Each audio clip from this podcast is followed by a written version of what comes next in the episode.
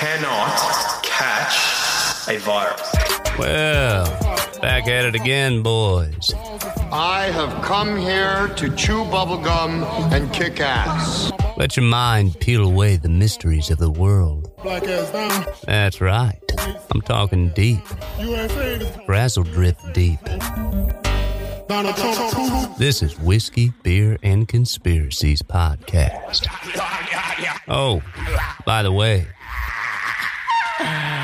my balls is hot. Balls is hot. My balls is hot. My balls is hot. My balls is hot. My balls is hot. My balls is hot. My balls is hot. My balls is hot. My balls is hot. My balls is hot. And we're back. Welcome back. Welcome back to another episode of Whiskey, Beer, and Conspiracies podcast. I am one of your hosts, Boy, and on the other end here I almost cut you off there. Mr. Early. Mr. Show Up Early. Uh, I'm Chris. I'm Chris. Uh, hopefully, later in the episode, Big Country will be rejoining us. Right now, he's fighting his way to the airport. Hopefully, he makes it back in one piece. Um, he's got some special news, a special announcement to let all y'all hooligans in on. So I'll leave that for him, though. I'm, I'm not gonna, I'm not gonna spill the beans on that just yet. So He's fighting some serious weather out there. He said that he had like two Oh, hours of tornado uh, sirens going off. no thanks. And then, and now you have to leave to go to the airport. Yeah. Nope. I'll pass on that one. You know what? I'm gonna call yourself an Uber, and I'll see you here. Yeah, we were talking earlier about weather and all these guys in big country and boy were like, "Oh, I love weather. Storms are great. Storms are awesome." I'm like, "I hate it. Mm-hmm. I can't stand it. I can't stand working in it. My days off if I want to work overtime, get my, get my OT canceled. Uh, uh no good. Shot. Yeah. Um, we drove up to Julian today, and it, we had a little bit of weather on the way. We were hoping to get some snow, but uh, I think we would have had to keep driving Yeah, to get there a little bit. Um, but it was it was nice. It was super rainy, super windy. It was a nice little drive. Uh, Zeke didn't puke on the way. all so. right. So you get car sick, the little guy? Yeah, yeah. The the last time we drove up there, um, we went to an orchard. This was back in like I think October, November, and he puked. Ugh. Once we hit the windy roads on the way back, he puked. He puked on the way back from Big Bear. He almost puked on the way to Big Bear. Yeah. But we pulled over, rolled all the windows down, and just sat on the side of the road for like ten minutes, and he was cool. Yeah. Poor. Uh, it's it's like a the dog syndrome. If you roll the window down for the dog, Yeah. they do better. Like, Yeah. My my have a my wife gets car sick, and two of my sons will get car sick, and one of my sons is like such a knucklehead. No matter what, he'll like get in the car and he's like looking down at the electronics. and he's like, "Oh, I don't feel good." Yeah, no, Man, you're doing it to yourself, man. Nope. I remember being a little kid when we used to live in Ramona on the Game Boy while we are driving up there. Oh, yeah. No good, dude. Or trying to read a book. The fuck? No way. I used to get car sick when I was little too, though. So, Mm-hmm. Yeah. but he's the only one out of the three. Um, what else we got going on? My my Biden bucks are pending. The Biden My bucks. Biden bucks are pending. Dude, when you said that the other day in the in our group text, I was like, "Biden bucks? What are you talking about? Biden about?" bucks, baby. Yeah. Yeah, cha-ching. The Democrat math, baby. yeah, hell yeah. I'm gonna go get myself a brand new AR kit before they outlaw those. Yep. Hell yeah. Oh yeah. You fucking bet your ass. They're saying that like, forget what the percentage was. You don't want to say it was like forty-seven percent of Americans that that have been getting stimulus have been either buying guns or ammo or both. Yeah. yeah, I wish I could jump on that bandwagon and say that my money's been going to uh, to ammo and guns. I'm lucky I have some ammo and I have some plenty of guns at this point. At least my wife thinks I have plenty of guns. Uh, she never have I think her statement to me was like, "Well, how many guns can you have at one time?" I said, "Well, baby, you Let's find out. That's we, we can find out. We can. Let's find out. So, but uh, yeah, I think all, we've been throwing our money back at the man, Yeah. paying off credit card debt. Yeah, that's uh, we we've been doing that too, but uh, I think before you know I want to have at least one nice big hefty rifle before you should have one. they uh, Everybody should have shut one. it all down. Yeah, I got the fun little little 22, little M&P 1522, but Yeah. I mean that might be good for zombie apocalypse, but Yeah. not for the real apocalypse. Yeah, not for the revolution. Not for the revolution. So, uh, the Biden bucks are on the way, baby. And then uh, what else we got? We got oh the Grammys. Did you see? Did you hear about the Grammys? I, all I heard was it was uh, really like uh it was a shit show. yeah It was a shit show. They fucking the the ratings were down over fifty percent from last year, which I mean that's the whole. You get woke, you go broke. Nobody wants to see a bunch of rich celebrities complaining about shit that has nothing to do with them. Yeah. You know what I mean? So the shitty part is is that it was held in LA, right? LA has a mask mandate where the city will fine you, or I think it might even be the county will fine you. Um I think it's a thousand dollars and you can spend up to six months in jail for for every violation.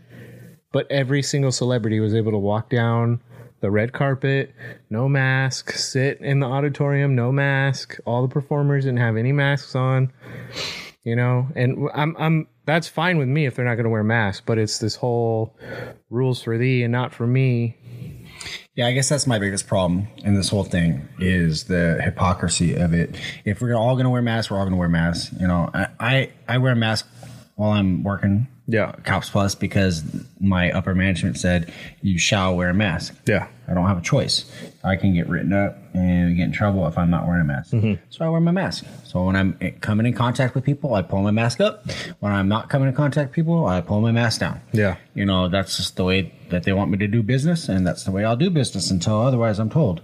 Now, do I think the masks are bullshit? They're absolutely bullshit. yeah People ask me all the time, "Oh, do you want me to put a mask on?" No, I'm okay. Mm-hmm. I'm I'm protected. I have my mask. Is what Yeah. I say. So you know, it's just as it's we're it's over. ridiculous. We're over the this bullshit at the moment. Oh, yeah. I'm ready.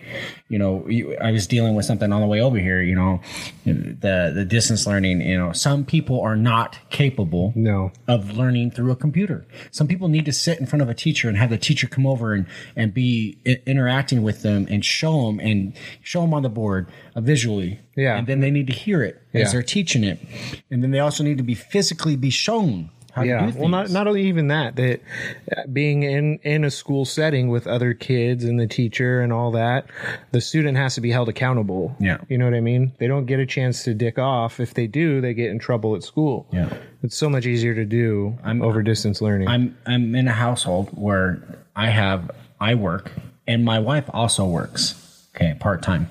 So there's a lot of time that the kids are left to their own devices. Yeah. And you, you're asking Literally. a 6, 11, 13, and 15 year old to stay on task at home that has all their distractions. Mm-hmm. The PlayStations, the all their video games, their TVs, their phones, else. other. Each other. Yeah.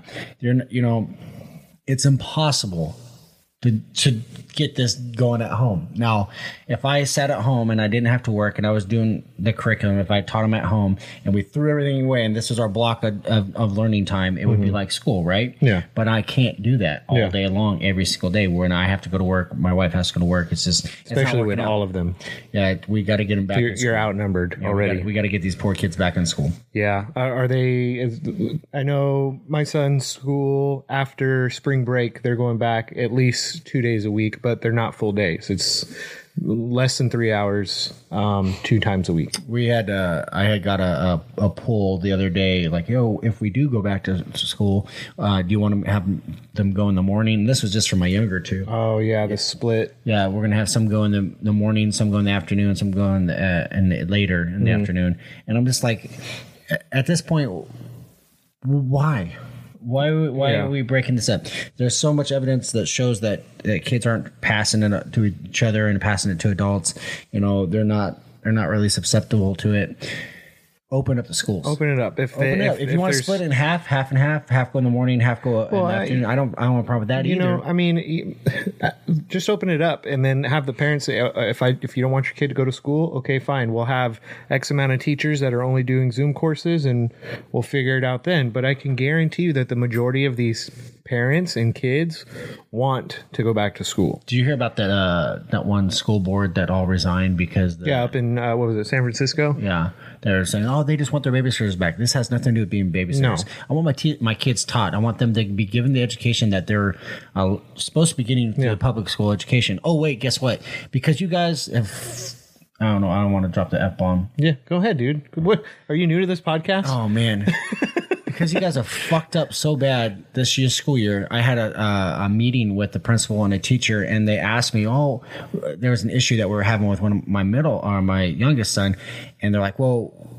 What is your what would be your solution to this problem? And I flat out told them, because of this issue that I'm having with this teacher mm-hmm. and the way that she's educating her class, I am specifically taking my children out of your school and I'm moving them to a private school. So I don't have to worry about the left ideology being indoctrinated into these kids. Yeah, absolutely. You know, and they're like, uh, ooh, uh, uh. No answer. Oh, we didn't think that that was necessary. Oh, it's absolutely necessary. Absolutely, because that wasn't the first meeting you guys have had with that teacher. No, it was like the third. and I can guarantee you that you're not the only set of parents that are complaining about it. Now, uh, uh, to be quite honest, it has nothing to do with left or right um, at, at a certain point because Yeah. you get to a certain point and it's like you're just not doing your job.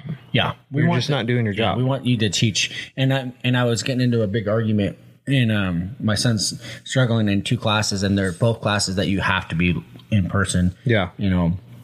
And um, I had came up, down on him really hard, and the wife and I were arguing about it too. And, and she made a good point. She's like, "Well, the teachers half the time the teachers aren't really even showing up and doing things. They're skating in the program Oh, yeah. and, and taking advantage of it anyway. So or doing problems like they give them my one son, you know, doing math and the teacher's doing all the math problems wrong.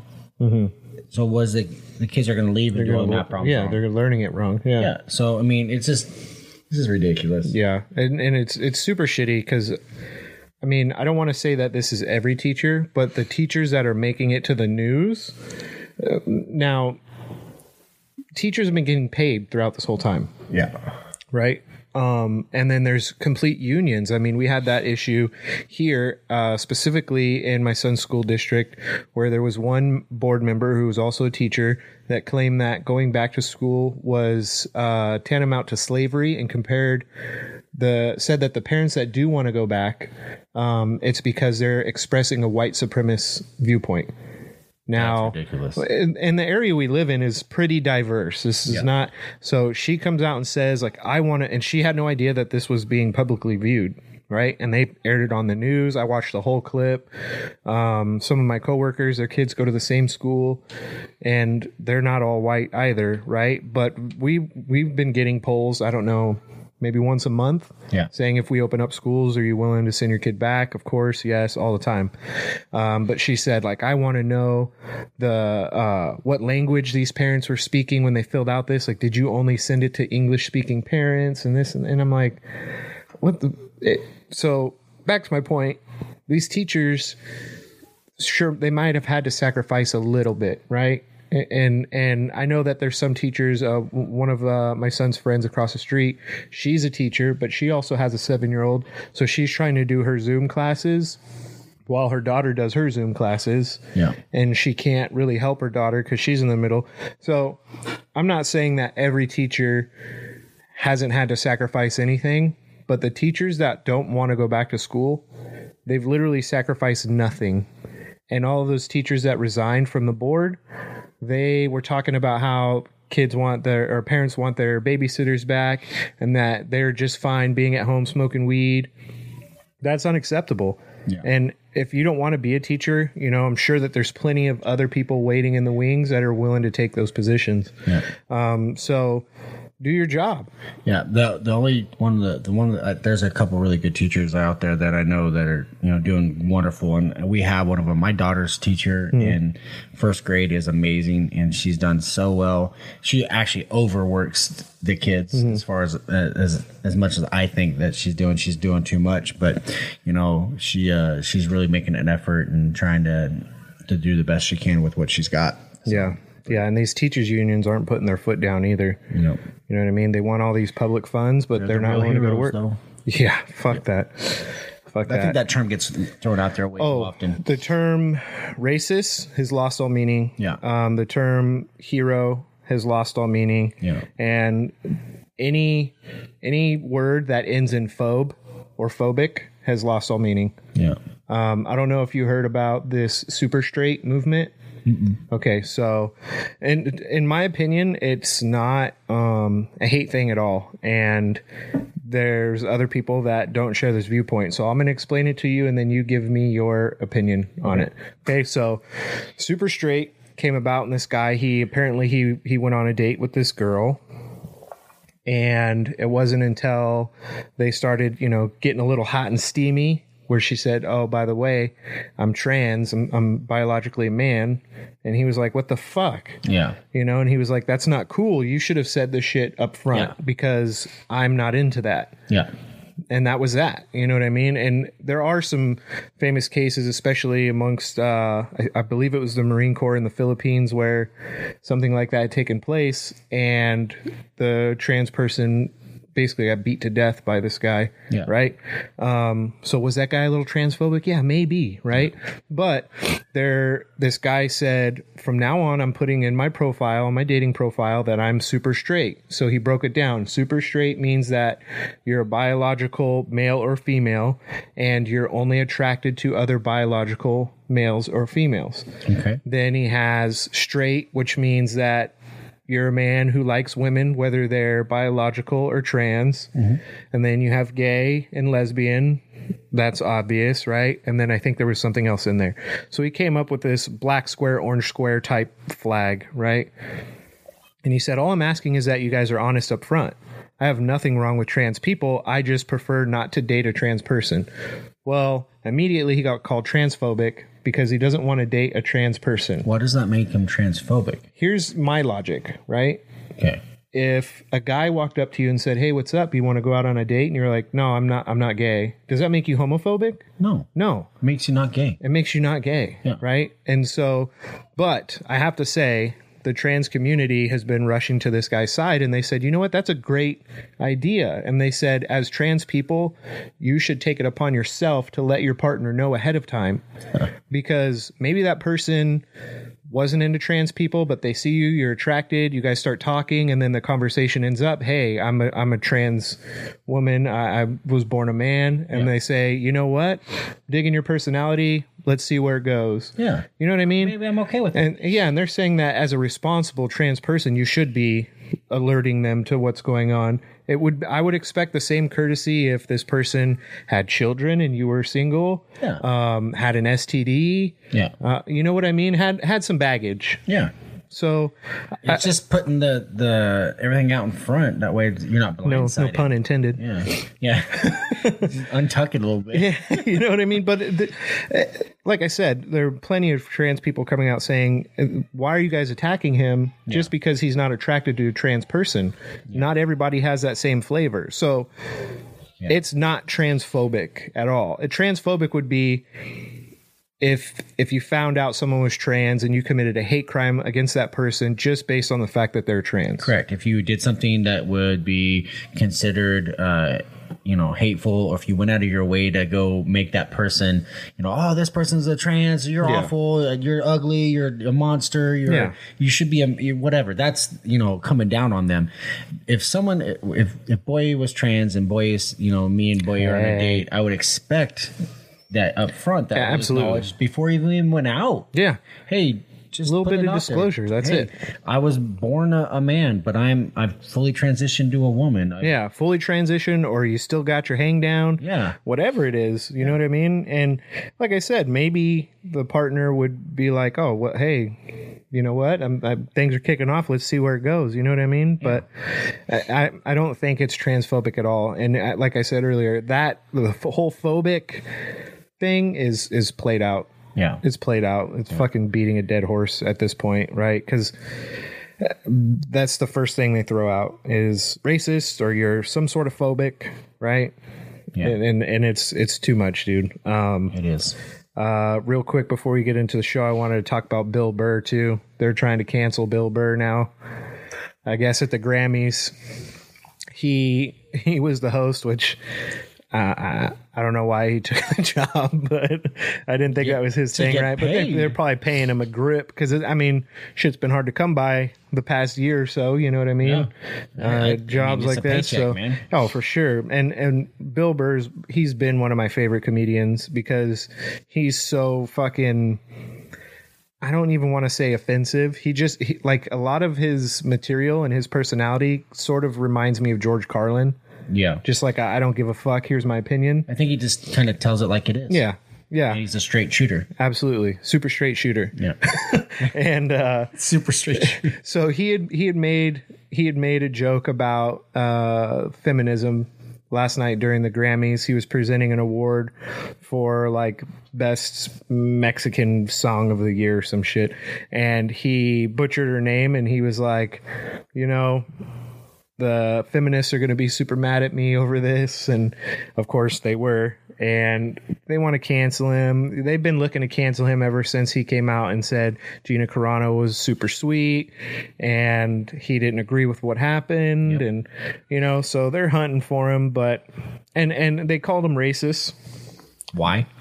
I have no idea because he's a white guy, and he has this whole bit from from when he hosted SNL uh, a while back, and he talks about how like being a white man is crazy, and he's never seen so many white women be up in arms about racism and basically go to war with people over shit that has nothing to do with them Yeah. and wanting to cancel this and cancel that. And it was a great bit. It was hilarious. Um, but not only that, he's married to a black woman. So I had posted on our Instagram because uh, I saw this post and it was from Twitter and it was this guy saying just because he's married to a black woman doesn't mean that he doesn't despise black people. And I go, what the fuck? What does that mean? Yeah. So I read it a bunch, dude. I started getting dizzy, so I just kind of shut my phone off. Yeah. And so I posted it, and I basically said, "This makes no fucking sense. Like, why would you get involved with a black family if you hated black people?" This woman comments on it and says. I, I I get where the guy's coming from. Like maybe he doesn't like black people and he's just in love with this black girl. I said that logic is stupid. First of all, Yeah. like I said, why would you get involved with a black family if you didn't like black people? Yeah. that that doesn't make any sense. You want to be uncomfortable for the rest of your life? Yeah. No, that's dumb. You know. So You wouldn't do that. You No. wouldn't do that yourself. You, I mean, I, I've, I've got so much I want to say right now. let it let it rip. So, being um, being a Cops Plus member and immediately being considered racist all the time, and Oh, as soon as you're in copy, you're racist, con- You know, everyone I come in contact is is a racist. You know, or I'm a racist, Yeah. and I'm I pulled them over, or we did something. You stopped me because I'm um, I'm black or whatever, whatever it may be. Yeah. Of the- First of all, black dude, your windows were tinted. you drove past me way too fast. you were in front of me, so I never saw you, Yeah. the driver's seat, until I actually walked up to the car. Uh, you were weaving across three lanes, so I had to make a stop on you. But you know, whatever. One of the funniest things that ever happened to me while on duty. I don't know if I told you this or not, but there's a a guy that had run for. Um, city council Oh. um, in in San Diego, and he was uh, not only was he part of the the alphabet uh, community, Okay. but he was also a, a black male. Oh, okay. and like I wasn't even one arresting him. I was I was a partner officer, so my partner uh, Berger was. Uh, Who's all, also part of the alphabet people? yeah, who, who's also Touche. touche, touche. We got you there, buddy. So the whole night, man, I don't know what it was. It's probably because I had to search him because I was a male. Oh, okay. a male. Yeah. you know. So I'm I'm searching him, and he starts in, and he's like, man, he sees my name, and he's like, Hamilton, come on, Hamilton, don't Black Lives Matter. Tell Oh, me Black Lives Matter. You tell me Black Lives Matter, and I'm like, absolutely, sir. All all lives matter. You know, Black lives, white lives, everybody. All lives matter to me. That's why I do I, the job I do. Uh, you that that's just a cop out. Da da da da da. And he just kept on going for like the next hour and a It's half. cop out because you want everybody to live. That's some bullshit. like next hour he's just laying in on me laying in on me laying in on me we we finally get him back to the the the station to do the chemical test for because he's drunk and um he's like just won't stop. And i don't ever i don't do this and i've joked about doing it. So i pulled out my phone and i said and i said his name. I said yes black lives matter. I said that is my daughter. Yes black lives matter. Yeah. and I put my phone away. And um, he uh, he turns to as soon as I did that, he turns to Burger and like, "Burger, oh, awesome Burger, you gotta tell me right now, Black Lives Matter." So Gotta move on to the next for one. the, for the, he never said another word to me the entire the entire Yeah. night and turned it on Burger. This is ridiculous, yeah. man.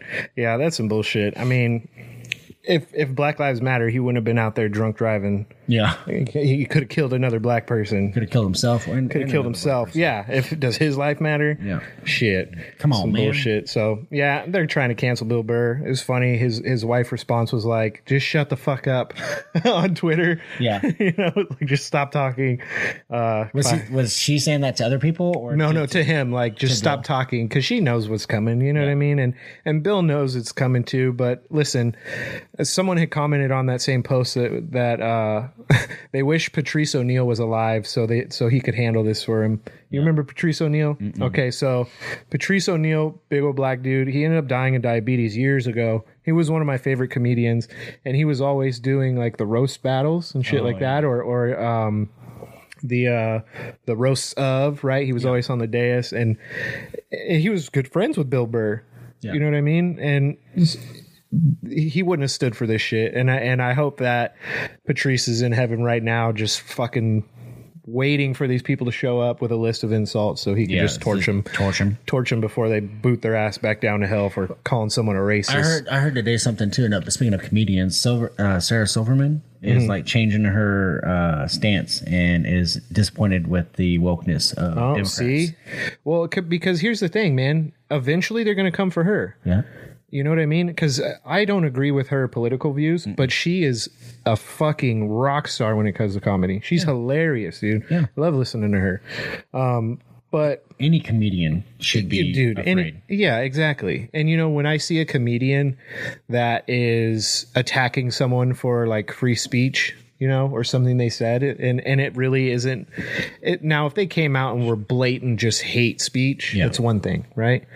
But when when they come out and they're saying you can't say this about a trans the trans community and it's an absolute joke, yeah. then we got a problem, right? we do. Change change careers because guess what?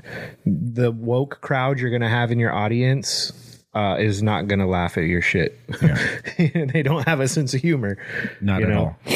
Not So- at all. All right, enough ranting for now. I'm sure we forgot some shit, but uh, give ourselves a little buffer. Hopefully, Big Country gets gets home soon so he can uh, hop on here with us.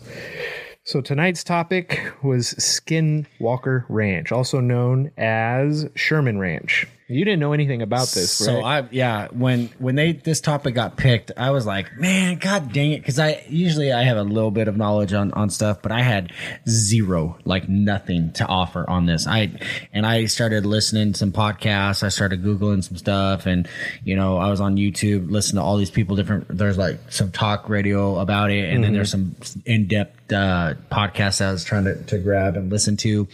Um, but yeah, I had nothing. Yeah. before I, I started studying. It's a deep dive. So I'm going to preface this episode by saying most of my notes are just on the Sherman family. So I think I might, once I get to the end of the Sherman story, I think I might cut it short there because this is going to have to be a two parter. Yeah, I think so. Um, because there's three owners. Obviously, there was owners before the Shermans. They ended up buying this property in 1994, and there was owners there previous, but nothing was ever reported, and nothing was really reported by the Shermans until 1996. Well, once they vacated the property, it was bought up again, and then the property was sold again. So we're just at the first owner, right? And and there's other stories and things. Um, so we could probably combine the last two owners into one episode, but there's a lot to unpack. Um, but I did find the original article. Uh, that contained the original interview from uh, frequent. Uh, I think it was an article called "Frequent Flyers" from 1996. Um, and then some of the info that I have is also from um, obviously several podcasts and news articles and things like that, but mainly um, uh, skinwalkerranch.org. They have it's like forums of stuff. You got to dig pretty deep to get facts and and some of the other stories that have taken place and things like that. But um, it's just a lot of information. It just seems to me that I didn't I didn't even know how to classify this one. I didn't know Dude, if it it's- called it cryptid. I didn't know if it called it UFO or paranormal. Well, this or has what? This is this has just- everything. You're going to get cryptids. You're going to get paranormal, ghost activity. You're going to get um, government cover up and conspiracy. You're you're going to get a little bit of history. You're getting everything with this one. This is this is a fucking whirlwind of wild shit. All right, so we'll kick it off. I'll get into why it's called Skinwalker Ranch, um, and it's it, it was called Sherman Ranch, but everybody in the area mostly calls it Skinwalker Ranch. So.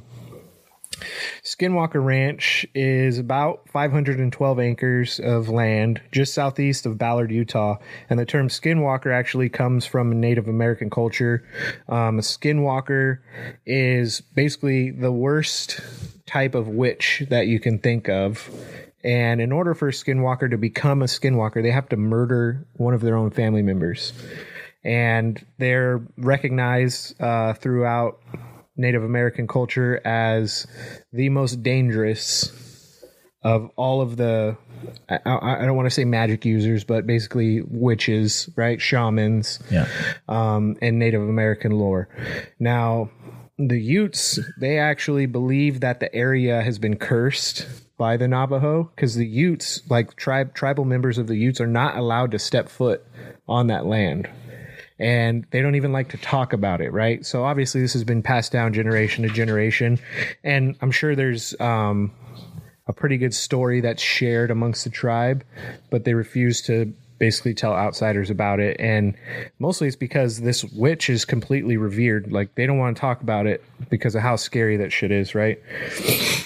But a skinwalker basically possesses the ability to alter or become an any type of animal and amongst other things, right? They can cast spells and, and other things like that. And uh, skinwalkers themselves will probably be a whole nother episode um, because there's tons of backstories, you know, but this is just basically on the ranch. Yeah. Um, But the witch in, in Native American tongue, it is, and I'm probably going to fuck this up. I tried to write it down as phonetically as I can, but it's called, uh, the witch is called Yi Naldushai. Yi Naldushai, which translates into with it, he goes on all fours. And like I said, most dangerous witch you can think of. So shit you don't really want to fuck with. So the Shermans, they buy this ranch. Like I said, 512 acres, big plot of land Yeah. a lot for a small family. It's four of them, uh, husband, wife. They have two kids, a teenage son and a 10 year old daughter. Uh, when they first move in, red flags already. They go to the house. There's giant iron spikes in the ground with huge chains hanging off of them, like something had been chained up guarding the house. Um, all of the doors and a lot of the cabinets had padlocks on the, like the doors had padlocks on the inside and outside. So if they leave the house, they could lock up padlocks, come inside, lock it with padlocks. Um, cabinets and shit all locked up with padlocks and they were just kind of like, "Oh, that's weird." Maybe they were worried about somebody. Maybe they weren't here all the time, right? Worried that someone was going to come in and steal some shit. What's wrong with a little extra security? A little extra security, right? Put some fucking hellhounds out front and lock up their shit. So they didn't think anything of it, but um, almost immediately after they move in, they start experiencing a lot of paranormal activity and they start seeing a lot of weird lights, and it just gets stranger and stranger. Now, these events aren't going to be in chronological order because I don't think there's ever really like a timeline um, until later on you can kind of get a, a timeline of, of some events. So these events aren't going to be from A to Z. These are just going to be a mashup of type of shit they experienced while they were there. Um, so originally they were interviewed for this article called frequent flyers question mark in 1996 and they didn't really speak they were super reluctant to do it because i mean who wants to talk about like you look like the crazy person in town Well, I think that's what they were afraid of. When Yeah. they hadn't come out exactly even when as they were experiencing stuff like the wife was experiencing stuff and Mm-hmm. the wife didn't tell the husband about it because she was thinking that she was losing her mind Yeah. like you know and then something happened with him and then she's like oh shit yeah and then they started experiencing things as a family also yes and there i think they all one of the main things like right off the bat uh they experienced together Yeah. with the um the big wolf, the wolf, type, the wolf yeah, type a, creature gi- a giant wolf, right? And when I say a giant wolf, I'm not just saying like a big wolf. The way they describe it is this thing was like the size of a horse. yeah And this wolf, it, it appeared to be extremely friendly at first. It walks up to them and they have cattle all around. And the next thing you know, it attacks a calf. So the first thing they do is grab the nearest stick or whatever. They start hitting the wolf. He tells his wife, "Go get the 357." Yeah. and they come out with the 357 Magnum and a hunting rifle, which I'm guessing is shooting 223, which I think it was a 30 aught six. was it 30 aught six. Mm-hmm. Okay, I, I couldn't find it, but I think it's a 30 aught six. either way, this thing's putting down large game, right? Yeah. They shoot the wolf several times with the Magnum. Nothing happens. It doesn't flinch. They shoot the thing with the hunting rifle a few times. Nothing happens. It doesn't flinch. And it just decides, I'm done, turns around and walks away. So they start chasing after it, basically Yeah. and it's snowing and the tracks eventually just disappear like the thing just floated off into the air Yeah. Or walked maybe Or into a different dimension. walked into a different dimension or maybe started walking on two feet or became a smaller animal like there's a lot Or, yeah, just evaporated. just evaporated started flying maybe turned into maybe it's like maui Yeah. turned into an eagle they did they did say that the the the guy is a very uh the Sherman dad was a very competent big game hunter. Mm-hmm. Yeah. And he was you know, he knew how to shoot. He absolutely is gonna be able to put rounds into that that creature, especially Yeah. at the close distance that he was. And um yeah that's, it- it's it's crazy. Yeah, and uh, let's let's face it. If you're going to purchase over 500 acres of land, um, it's not your first rodeo. No. You know what I mean? You got to be experienced to have that much land. They had a lot of cattle, um, so th- this thing just takes off. Um, and then the wife, some of the experiences she was having, she would bring groceries home and she would unpack all of the groceries, right? Because I know, like, when we bring groceries home, we separate these are things that go in the freezer, these things that go in the cupboard. these- Cold. the- Yeah, the- exactly. The, the cold stuff, the Yep. stuff that goes in the cupboard, you know. Yeah. So she gets everything sorted, probably goes to maybe, I don't know, put away soap in the bathroom or something, comes back, and everything's repacked. And she's like, okay, maybe, That's weird. yeah. And, you know, there are times where you're like, you know, I swore I took that out. Yeah. So she chalked it up to that, but she would, there would be times where she would put everything away and then she would leave and come back and all the cupboards were open. And then all the cupboards were slam shut. Right. So they're starting to experience a lot of paranormal stuff inside of the house as well. Yeah. One of the scary things, um, at least for me, was that they started seeing shadow figures inside of the house. Yeah. And typically that means that someone has let something in, right? So I I really wish that we had more history on the previous owners Yeah. because if these people were like fucking with Ouija boards and stuff, then they maybe they unleashed all of this stuff on top of a possible Native American curse that's already been put on this land. Yeah. Um, so they start seeing shadow people in the house darting across and and if it was just shadow people they were experiencing then i'd say okay maybe these people really aren't experiencing anything Yeah. you know what i mean but then uh, there comes a point where they're out um, sitting out in one of the fields right? Probably tending to some cattle or whatever.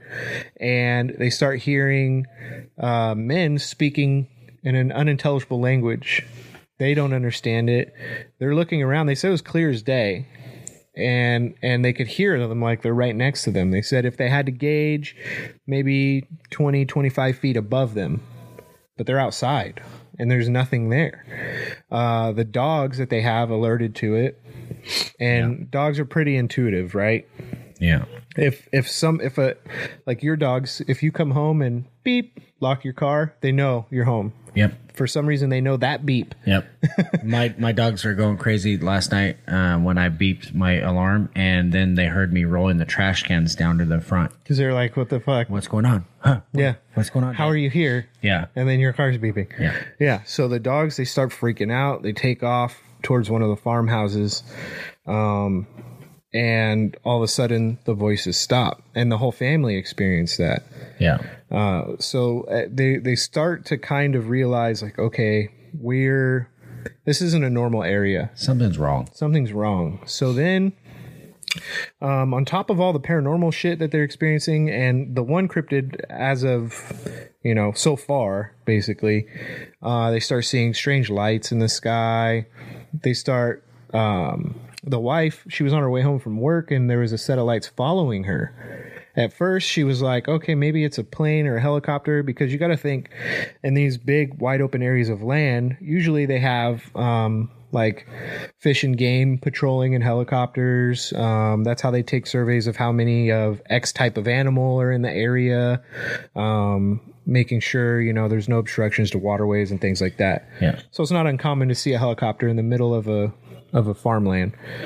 Um, but she said the lights were not the same color as you would normally see on a helicopter and they weren't flashing. They were just following her, pacing her. She would speed up, it would speed up. She would slow down, it would slow down. And it followed her all the way back to her house. Um, when she got home, she said they just kind of hung out for a little bit and then zoomed off Yeah. immediately. Um, the husband and the son. This was this was the trippiest part of the UFO section we're getting into is that the husband and son they had been seeing him frequently lights right? So they attempted to i guess communicate with one of them because it was flying super low. And they they caught up to it. They they were constantly riding their horses trying to keep track of their cattle, trying which we'll get to in a minute, trying to keep track of the cattle, trying to catch up with these UFOs. They end up catching up with one and it stops and they're waving their hands at it. Well, they're waving their hands. It's kind of reminded me of the scene from Independence Day where they're on top of the fucking the the uh the building, right? And they're waving their hands at the at the UFO and they said it flashed its lights 3 times kind of like we see you and then a portal opens up and it fucking zooms through an orange portal the way they that some people kind of described it made reminded me of like um Doctor Strange, right? When he's got the sling ring and he opens up the portal and it just zoomed right through and that was it. Yeah, I think one of the other times that they one of the first experiences with the lights too. I don't know if you have this in your notes or not, but the father and son and the dad had been plagued by the lights and, and thinking that maybe it was somebody on his property. And it was like zooming away from him, and he's like walking after it, and then he's like jogging after it. And then he's like full out sprint, and then they catch up to it. It's uh, the father, the son, and I think like a, a cousin uh, or a nephew, his nephew or something. And um, because they were showing him the the the land and it was dark and they were getting ready to go back to the house and this when this starts taking place and then the lights he gets to the lights like you said and the lights go from being like low to just zooming up like 25 feet above them up in the air like instantaneously Yeah. and they're like whoa Yeah, what do we do? what's this What do we do? And- I mean, they live Oh, somebody's here. Uh, wife they li- they lived in this property. I, I, if I had experienced any of this, I'd have been gone, yeah gone. Especially once the groceries start packing themselves up. yeah I would have called it a day, dude, and and just cut bait at that point. But they lived there from 1994 to later part of 1996, which in my opinion is fucking way too long. two years too long Yeah, to be in that position, right? Um, and there's lots of things that happen to these people lots of things so they so one of the one of the strangest portions of their experiences were they're they're farmers right? They're cattle farmers. So they got cattle everywhere. Now when you're a cattle farmer you got to maintain your animals. You got to make sure that your land is plentiful enough for them to graze and feed well right? Um, when these animals get pregnant you've got to deal with that which is another whole headache. But that's partially how you make your living is off of your cattle. So their cattle starts disappearing and they're spending a lot of time trying to track down a lot of the cattle. Um, I think it was within the first year that they were there, they lost over 20% of their cattle population. Um, some of them, they were just gone. He said they damn near killed their horses, riding them and riding them to try and figure out where they're at. And some of them they couldn't find, but some of them they would find. So they would call out the doctor or the vet. Um, the vet would come out and do a quick little autopsy, and they would be like, "Well, there's no clear sign of why these animals are dead. Yeah, They're healthy. Some of them had nothing, no sign, of- nothing. nothing wrong with them. They're And- like, we can't. There's no sickness. Yeah. There's nothing wrong with them. They haven't been attacked. There, there's nothing wrong with them. But Yeah. it's dead. So, because I, I did a little bit of research trying to figure out, okay, well, is there something that the cattle could have gotten into that maybe could have poisoned them? But typically, when you get poisoned, you know, your body, even a cow with all of its stomachs, is going to try and get that out of its system. And there was no sign of that, right? Um, I thought maybe was there something natural in the area that they eat that just you know like dogs can't have chocolate um no there was nothing in the area. Everything was otherwise normal. Um until they roll up on some cows even some of the calves um where they had it looked like surgical procedures like one had uh, like a three inch diameter hole basically carved out its eye Yeah. but there was no jagged marks. Looked like it was done with an extremely sharp instrument um, or some sort of heated instrument, and there would be no blood in them. Right. Um, weirdest one was there was a six inch hole where the rectum would be on one of them. Uh, just strange shit, man. So they're losing they're losing money, right? On top of probably losing a lot of fucking sleep trying to figure out what the hell's going on on their property, why their animals are coming up missing, why their animals are coming up dead. Um, one of the strangest portions of, I think. Now I'm not sure if this is maybe what's causing it, right? But one of the things I was reading, and it was uh, from one of the members of the Ute tribe. They said that, or one of the Shermans said that they had seen what they referred to, or what the Utes referred to as the Dark One, eh, at the edge of the woods from time to time. Because they'd see they'd see a man, very old, weathered-looking man, at the edge of the woods. They would kind of get close to see if the guy needed help. Um, sometimes he'd be wearing a pelt, sometimes he wouldn't be. Now, I, I don't know how accurate these descriptions are because I don't know how many times this story's been shared, you know, throughout. But um, basically, they they would get close enough for them to see his face, and his eyes were always glowing. And a handful of times, when you would approach him, he would be busy staring into what they called a portal. Right. So the strange thing is, is a lot of these cryptids they're seeing these beasts because not only are they seeing giant wolves, they're seeing other canine type creatures. They're seeing um, something that they kind of described as like a steroid jacked hyena um, running to the edge of the woods, and then they would disappear. So one of the arguments is is that this this shaman is who's considered the dark one, who could be you know some op fucking skinwalker for all we know, is opening up these portals and unleashing these things onto the property, and then shutting the portals. Um, it's just it's kind of hard to gauge if this is just like witchcraft because then you got the UFOs involved too, Yeah, because there's there's so many sightings of orbs. orbs. Yeah, because they um, have they had two different kinds of orbs that they were seeing too. There's an orange orb and a blue orb, and they said specifically they had nicknamed the blue orb the blue meanie because when the blue orbs came around, it sent it made anyone that was in the area. I don't know if it sent out like a, some kind of special frequency or gave off a frequency, but it made you feel fear. really. You're they're terrified That's fucking scary. and um, one of the uh, the things that I heard because the dogs that um, the Shermans had, they, the dogs didn't weren't afraid of it, and he had three hunting dogs, and he sent three hunting dogs after one of the blue orbs, and he said, "I sent them, and then I immediately didn't know why I did it, but." The dogs chased this little blue orb into the woods or around away, and he was waiting and waiting and waiting for him to come back. He heard three yelps and didn't know what had happened and waited for him to come back, waited for him to come back, and then he went looking and then he found three piles of charred like flesh and ash. Yeah. Did you hear that same yeah, thing? I did. I did. Um, I totally forgot about the orbs, but that for the here's the here's the thing. We already talked about them being there two years too long, right? Um, but it went from you seeing things right to you have the wolf attack on the calf. Yeah. Then you have this blue orb, which it was obviously something tangible enough for the dogs to see, sense, and chase Yeah. but then now they attacked your animals. So you're having physical attacks on family. What your dogs are considered family, right? Whether they're hunting dogs or not, um, they're you're pretty close to them, um, along with your cattle.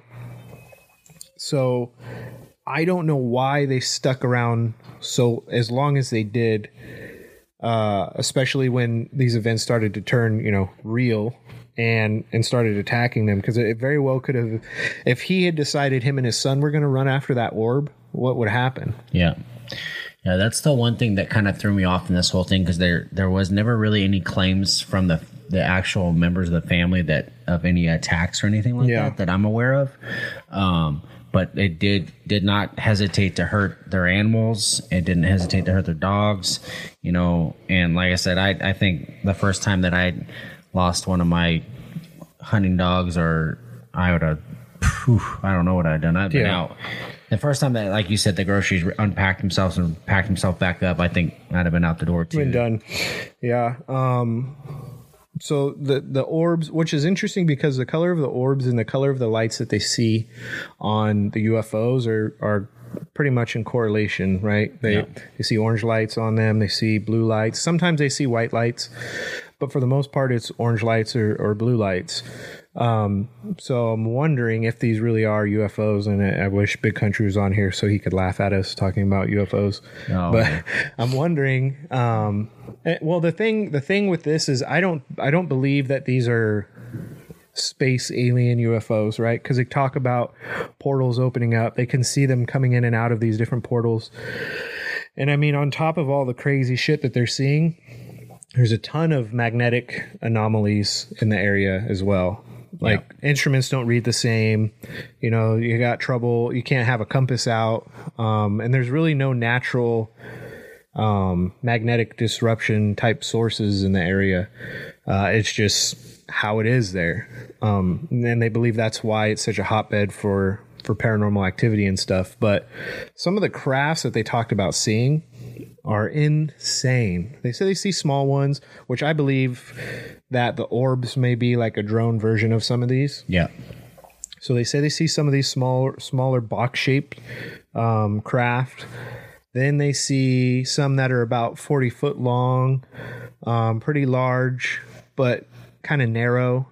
Um, some of them, they said that were about two football fields in, in length and size. Now, can you imagine walking out of your fucking house?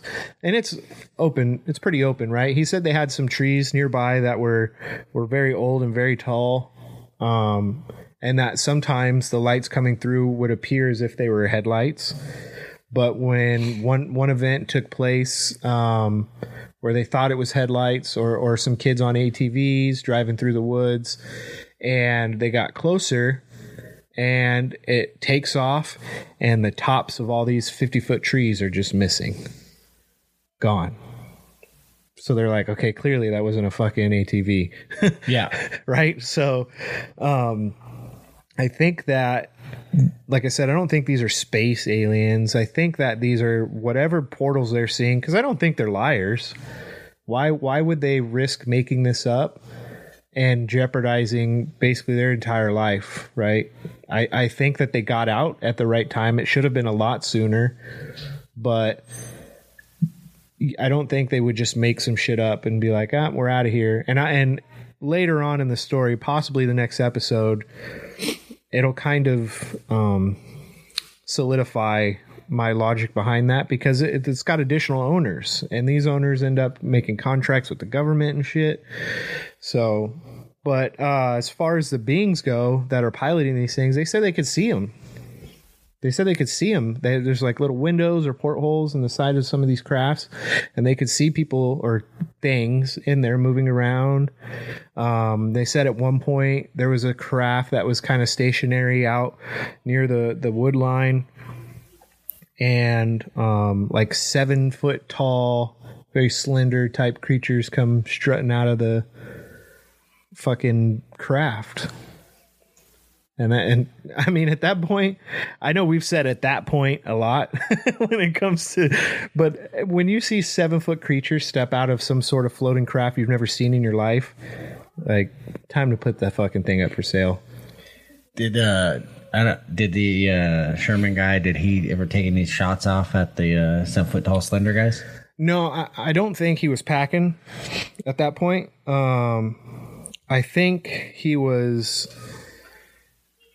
It, it might have stunned him, right?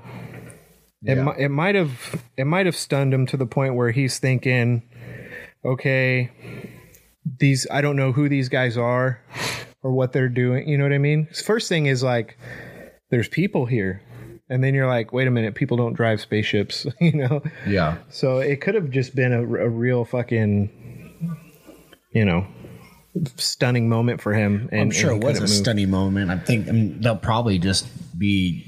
I mean, at that point, there's so much stuff going on. I mean, you're like dumbfounded. Yeah. because it, like you said, it's going from paranormal things being put away and groceries. And you're like, ha ha ha, that's a funny joke. The kids did something behind my back. Yeah, We'll get exactly. those- we'll get those rascals taking a shower. Your towel's missing. Yeah. you know that sort of thing. And then you go, oh, there's a eight foot creature wolf that Mm-hmm. you know looks so friendly.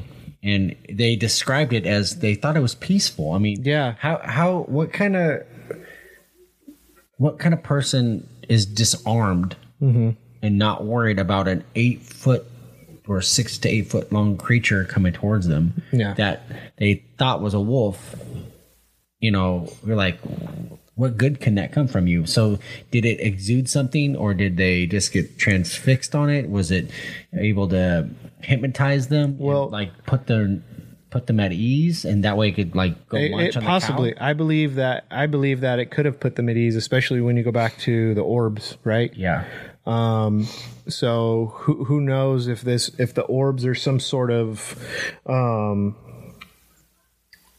like you said high frequency type I, I guess weapon. Yeah, uh if there if there's some sort of high frequency type weapon like that then who's to say that whatever's powering that orb or, or putting off that type of signal isn't also used by these cryptids right? Or or skinwalkers or whatever you want to call them um but maybe that's what the wolf did was you know sent out some sort of calming beacon. Yeah, let me get close enough and then i'm going to show you who's boss and then i'm just going to leave yeah, right? Because it wasn't like it.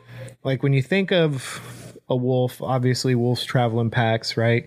Um, but you would think that a wolf would have popped in, grabbed it, grabbed the calf, and took off. Yep. And, and took it back to its pack. No, this thing ravaged the calf right in front of them, and then it took off like nothing happened.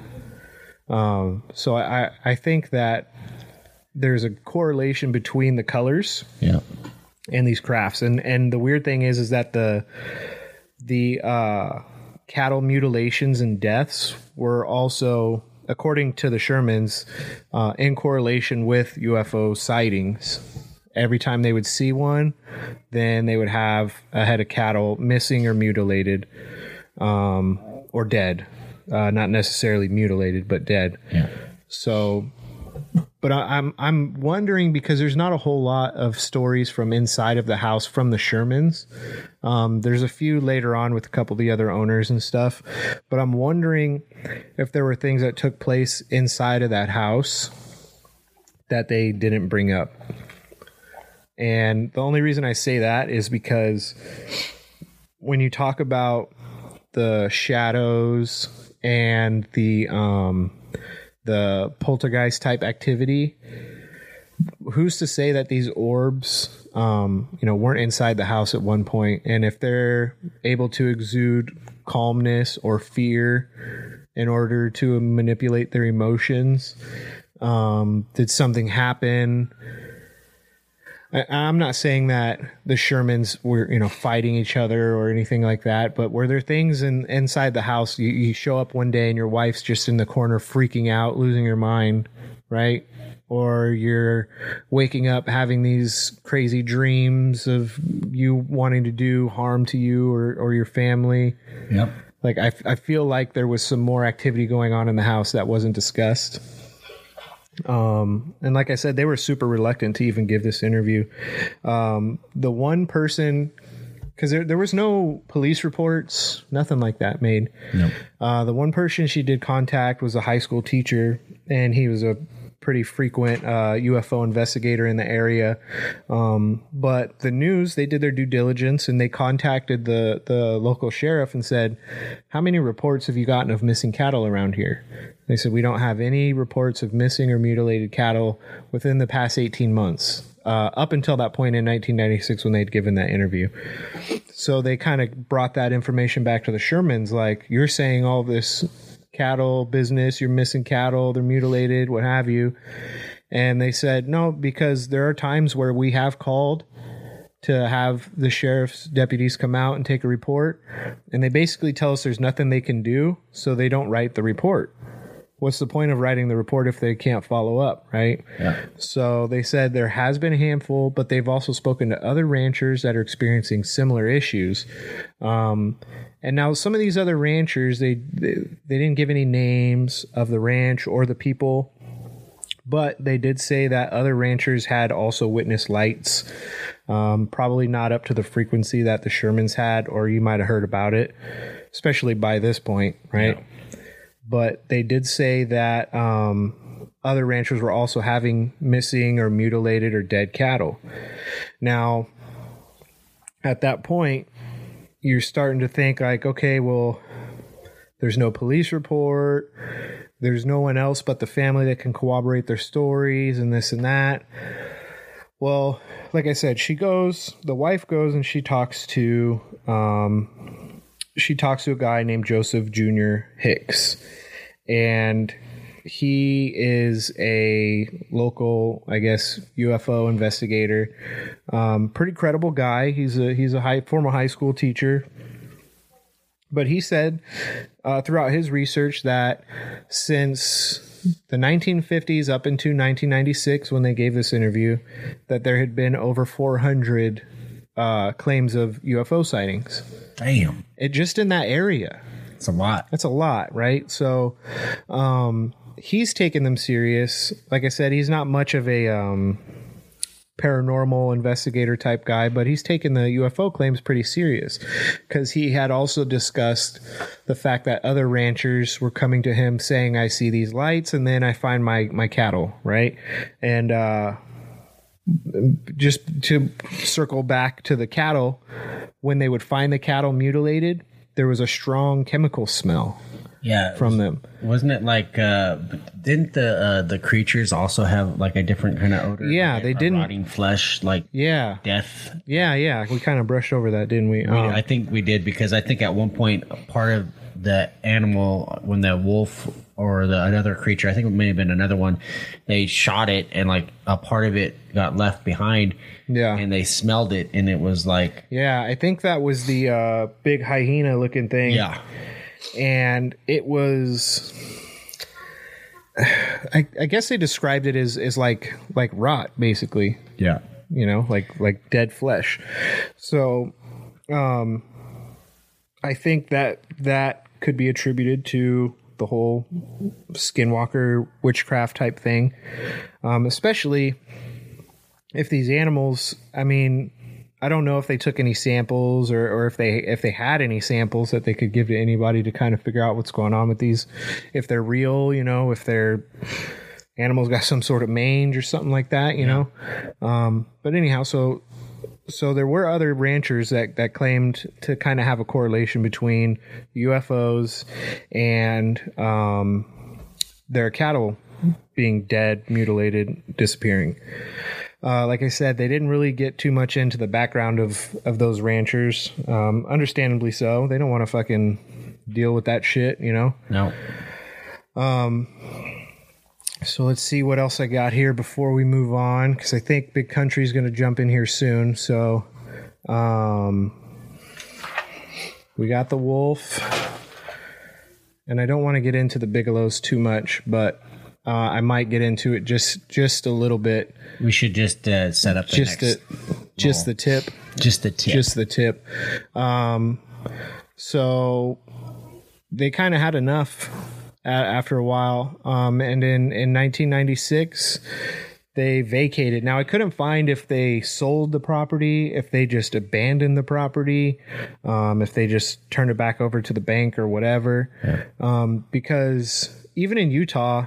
Uh, in 1996, I, I feel like the price that Bigelow paid for that property was extremely cheap yeah. he ended up buying the property for about two hundred thousand dollars. Now this is over five hundred acres of land, plus a little bit of property. I'm sure they had some standing structures other than the farmhouse and the house that they, you know, the dwelling that they lived in. Didn't uh, Bigelow have uh, the Sherman stay on and be the caretaker of the property? I think he had. Um, I want to say it was the the the family member that was with the son and the father. Um, whether it was their cousin or, or what have you, I think it I think it was one of the family the Sherman family members that stayed, um, but he didn't stay in the in the home per se. There was a, a portion of the property that had another structure on it that he stayed in. I think it was the I think it was the dad because Was I think he was pretty stubborn and he wanted to figure out what was going what on. What the fuck was, going, on. And I don't know why, dude. Fuck that. Um, Just, just to have some kind of closure on it, man. Yeah. Could you imagine I just going through all this stuff? Did you? I can't. I don't remember when this happened, but he had his his expensive ass bulls, mm-hmm. like four huge ass uh, bulls that Yeah. are super expensive, all be loaded into the trailer. Like you couldn't get one of these bulls into a trailer, and they're all four peacefully just sitting right next to each other in like some kind of trance, and they're like Yeah. looking for them. And he's like, you know, they went looking for these bulls everywhere, and then all of a sudden he yells at his wife, "Oh, they're in the they're in the trailer," and then they come out of the trance, and then they're just like raging, fucking trying to tear out the. You know, there's some crazy shit, man. I would like want, I would want to wrap my head around it. yeah. Um, Bigelow, when he came in, his whole purpose and at that time strictly research. was research. and he Research, yeah. hired like He did. He, the guy was already a billionaire. yeah, He owned uh, what was it? Budget Suites. yeah, So he heard what had been happening. Right. He read the article from Frequent Flyers, and he decided like, there's something to this. We need to figure out what's going on. So he created his own company, which was basically a research, um, like paranormal type research company. I forget the acronym. NIDS. NIDS. Yeah. It's NIDS, and I don't remember uh, the, national. I don't. I don't. It was like the National Institute of something, but he also had another company. It was like the Bigelow Research, you know, institution or something like that. Um, and and we'll get, like I said, we'll get into more of that uh, when we move into the Bigelow section of it. But just to kind of give you an idea of who Bigelow was, he just like like Chris said, he just wanted to do research on the place because there was too much weird shit going on. As we said at the top of the episode, you can't really classify this as UFOs, cryptids, um, paranormal activity because all of it was happening in this area.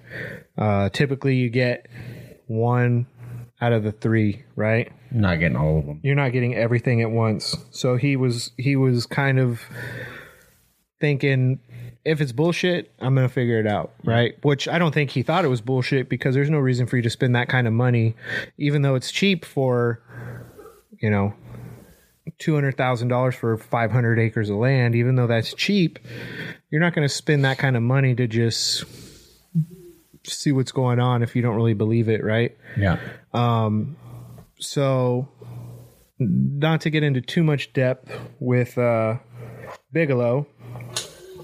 Um, Sherman's take off. He buys the property, and all of a sudden, he's getting contacted by the DIA, um, the Defense Intelligence Agency. For anybody that's not sure what the DIA means, um, it's a they're they're run by the Pentagon, basically, and they tell him like we're helping we're willing to help fund your research in the area now as soon as the government calls and says like we want to we want in on this it, it automatically spidey senses right You should have spidey senses in the first place, but Absolutely, they want to but- get on it. But- something bad. Exactly, but I'm talking Spidey senses, not in the sense that obviously there's crazy shit going on in this area already, right? And you're trying to prove it right or wrong to yourself, and then the government calls you and says we want in on this. Yeah. Like automatically, you know that there's something going on. Because if it was bullshit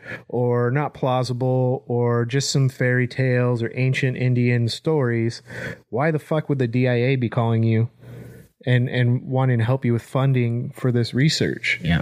right so the dia they also um, are the ones that like did the tic tac uh, ufo investigation right? Yeah. with the navy. Um, they do a lot of uh, ufo sighting investigations with the military in general.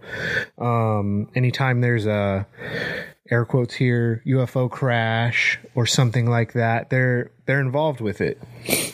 So the DIA tells him basically we're going to fund you through our program, which at the beginning was called um, AWASP.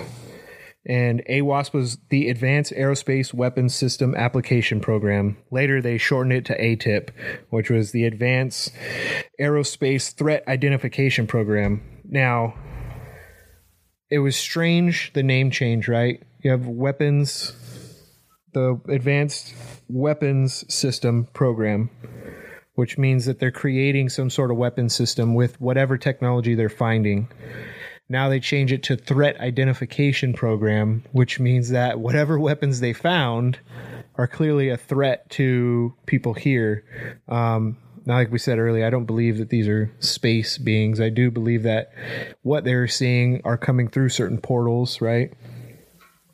But clearly they've recovered something at some point because there would be no reason for them to change it from a weapons program to a threat identification program. So there's definitely some info, um, and and there's a lot more to this section of the story um, than what we're letting you know. But there are some people that work with Bigelow who are legitimate scientists and have been in this, you know, unidentified flying object type world for a long time. He had he specifically went out and was hiring guys with doctor doctorate degrees Yeah, and PhDs. he and- also was hiring skeptics. Mm-hmm. He wanted these people to disprove. He wanted people to come in that were were not open, so that if they found something, they'd be Yeah. tell they'd shoot him straight. Like we can't fucking prove this. Yeah, yeah. Like, you know, that was the one dire wolf left in existence in Utah that you guys shot at, or that other giant canine looking creature was just a fucking wolf with mange, or you know what I mean? Um, and I mean, who knows? There very well could have been some pretty sound scientific explanations for what they saw, and none of that has just ever got out because that's not a cool story. yeah. You know what I mean? But um, on top of that, one of the guys that he got, who was a PhD, claimed to work out at Groom Lake in Area 51, and he claimed that they recovered like over 300 pounds of element 115, which is it's on the periodic table, and it's something that Bob Lazar had been talking about for decades.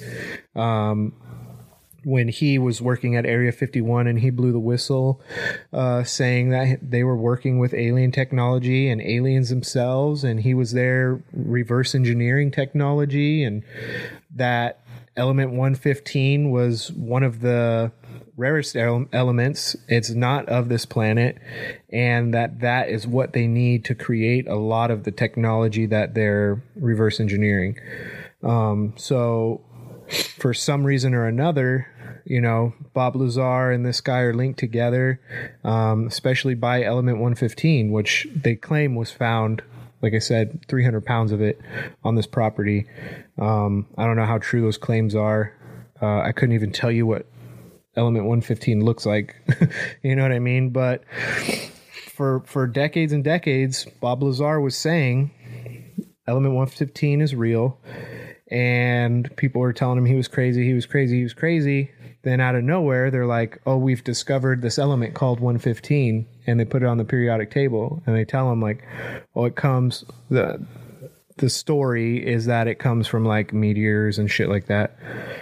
you know, but if they're harvesting it from down UFOs, they're not going to tell you like, "Hey, we got this from from a crashed UFO." By the way, BTW, you know what I mean? yeah, So I think for sure um, there's got to be another part to this because Bigelow's story, once it gets in to it, is is pretty unique. Um, there are a ton of interviews that he's done, and he goes into a pretty pretty good depth about why he did what he did, yeah, um, the type of operations that his um, that his company was was doing out there, and then like you said, a lot of other people who were skeptics that went out there to experience uh, Skywalker or Skywalker Skinwalker Ranch. Skywalker Ranch is a whole another episode, but uh, yeah, super interesting stuff. So we're gonna hold off on the rest of that. Um, and we'll bring that episode to you guys at a later date and time. Uh, I was kind of hoping Big Country would jump on here. He said about 12 minutes. yeah. I thought he was gonna be on.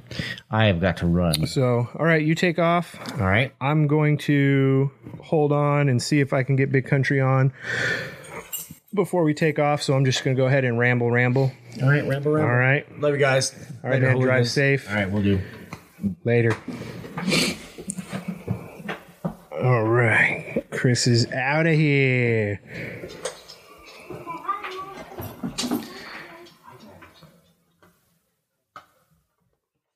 My balls is hot. My balls. I want you My balls is to get up now. Called me. They told me. I want all of you to get up out of your chairs. My balls is hot. I'm as mad as hell, and I'm not gonna take this anymore. Shit. Ain't see my black. USA in this house. USA in this house. Donald Trump, Putin and shit. My balls is hot. I say I'm a human being. God damn it! My life has value. Has value. My balls. By order of the hooligans, My balls is hot. welcome to the Nebuchadnezzar.